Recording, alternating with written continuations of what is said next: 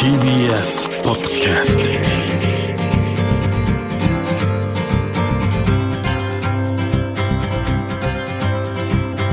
トおはようございます。石川みです。日曜日のこの時間関東2500個の酪農家の皆さんの協力でお送りするこの番組。絞りたての話題をお届けします。石川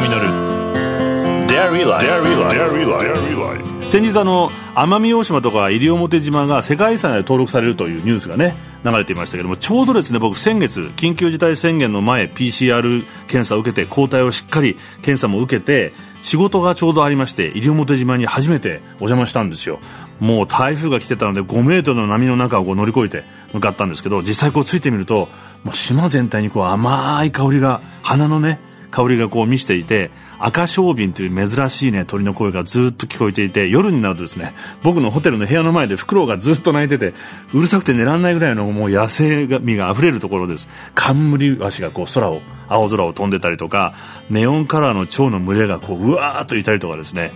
桃の味がするパイナップルがあるんですよ。これほぼ食べ放題でいっぱい食べられたりとか。でもう島の人たちはみんな話好きで文化とか歴史とか自然の話をいっぱい教えてくれたんですね。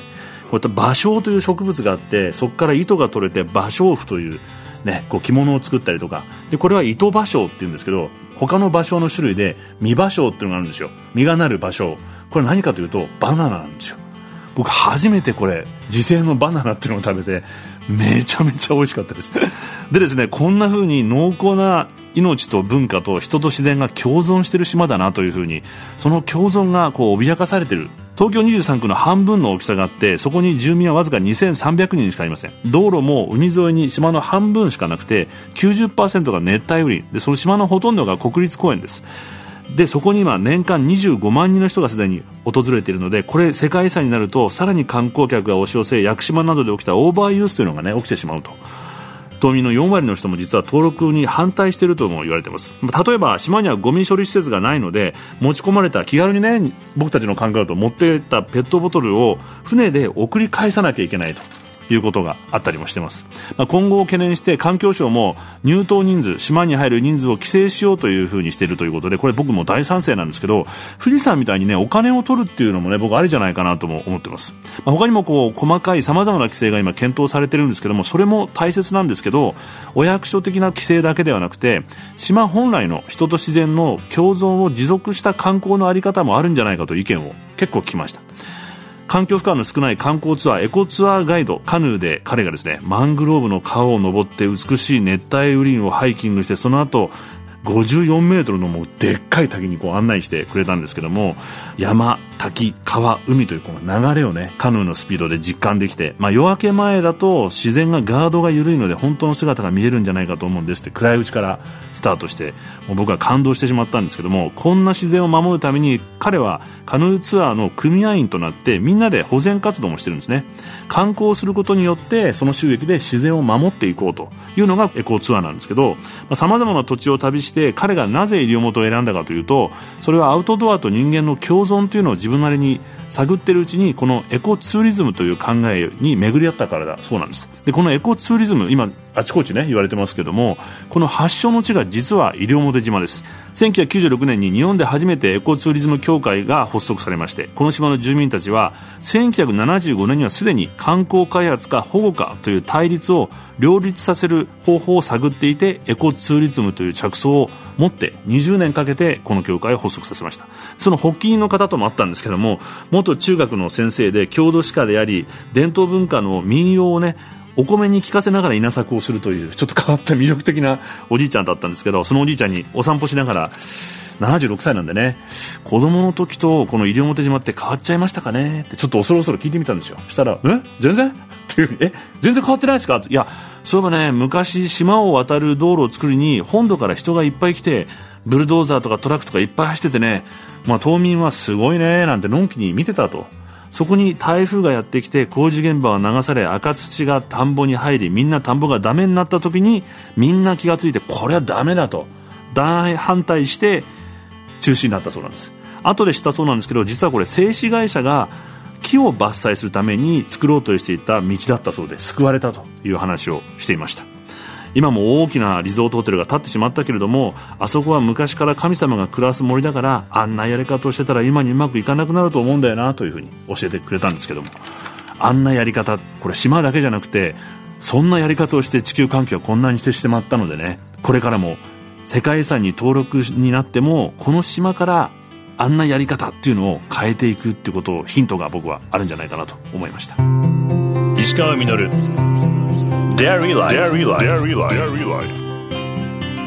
石川みがやってますデリーライフ。今朝はこの方をゲストにお迎えしています。東京農業大学名誉教授鈴木敏郎先生です。おはようございます。おはようございます。よろしくお願いします。あの名誉教授というあの先生なんですけれどもどんなことをあの研究されて？私の専門は畜産物利用学っていうので、はい、超高圧処理っていうあの熱を使わないで圧力を使ってって肉製品を作っていくっていうそういう研究を、まあ、30年ぐらいずっとやってたんですけど水の中にその肉とかを入れまして、水を圧縮することによってその2000とか3000気圧で食肉を加工していこう熱でできることを圧を使って殺菌とかそういうのもできるんですね。例えば卵を熱を使えばゆで卵ですけども圧を使うと圧力卵って固まるんですよちゃんとそれ何水の深くに沈めたのと同じようなことですか？そうですね。だけど一番深いところであの1万メートルぐらいですよね。だからそれだと1000キロぐらいしかない。あそっか。それそのもっともっともっと。もっ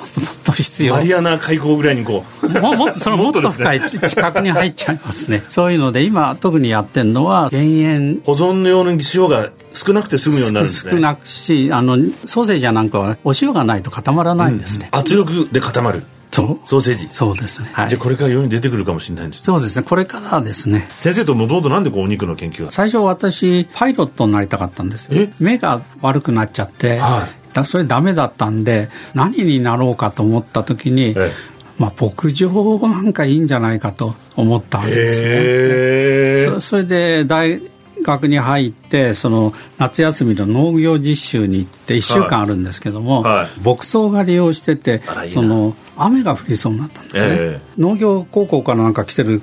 生徒たちはわーって言って干し草集めるんですよ、うん、それでちゃんと家の中に入れるんです、うん、私なぜそれがやるんだって分からなかった、うん、雨当たると牧草ダメになっちゃうみたいですね。それとあと1週間休みなしにやる。これはできないと、はい、それじゃ加工式ないな。肉を使った加工だったらなんとかね勉強すればできるんじゃないかって言ってこの道に来ちゃった。パイロットとか牧場とか最初そういうそうですね。はい。あんまり人とこうねごちゃごちゃするより。ごちゃごちゃするよりも空飛んだり、はい、牛とか豚とこう 戯れた方が合ってるかなとは思ったんですけど最初はかかりし頃は、栄養とかってことにも注目されて研究されていらっしゃるんですか？例えば肉は体に悪いとか肉の油は良くないとか肉を食べると肥満になるとか、そういうちょっと間違った考えがいっぱい世の中に広がってる間違ってる、はい、正しい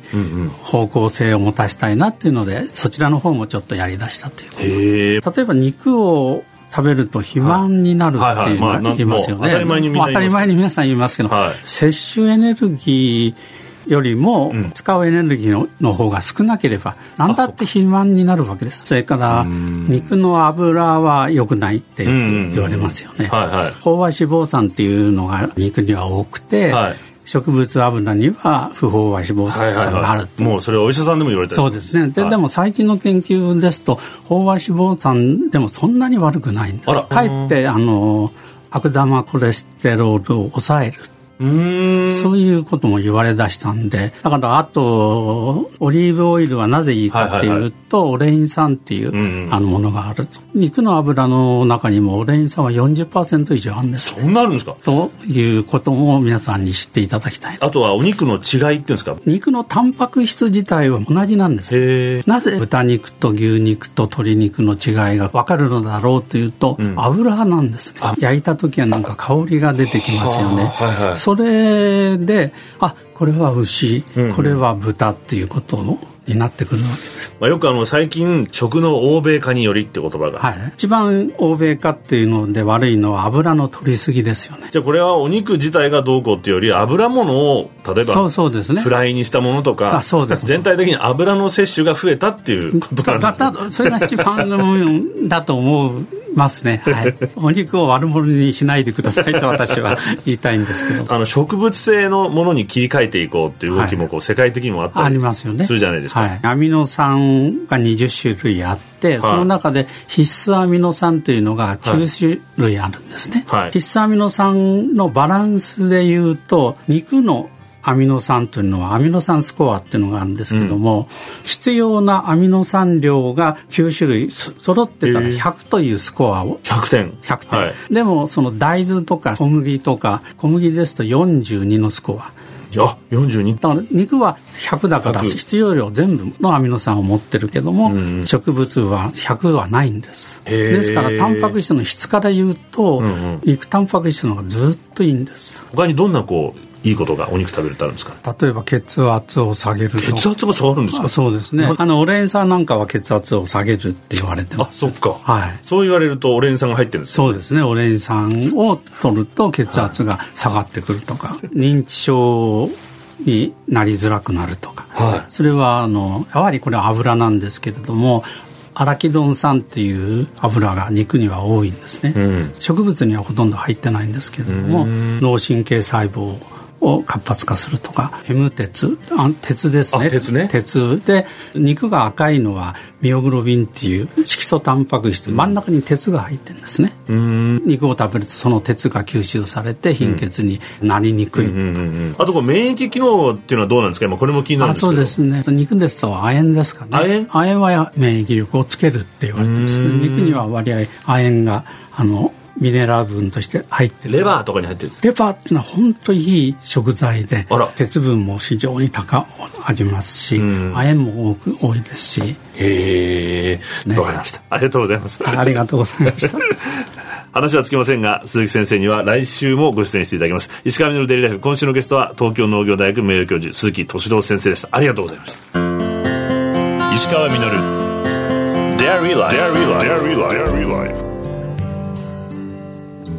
石川稔がやってまいりましたデイリーライフこの番組では皆さんからのメッセージをお待ちしております。メールアドレスはミルクアットマーク TBS.CO.JP です。採用させていただいた方にはミルクジャパンのオリジナルグッズと番組ステッカーをプレゼントさせていただきます。またホームページとポッドキャストでアーカイブもお聞きいただくことができますのでこちらもよろしくお願いします。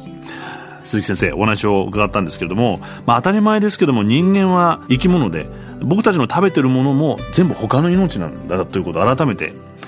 まあ、それをちゃんと知って活用することが共存なんだなというふうに僕は思ったんですけども、まあ、先ほどのイルモーテもですね他の命のが多くてその他の命にこう囲まれて湿気と花の香りと空気もこう濃い気がしましてですね。なんだか他の命にこう抱きかかえられているようなすごい安心感がある島だったんですよね、まあ、僕たちのこう命というのは他の命の支えなしには成り立たない。ちゃんと共存していかなければなと改めて思いました。石川稔デイリーライフ。この番組は関東2500個の酪農家関東生乳関連の提供でお送りしました。石川稔。Dairy Life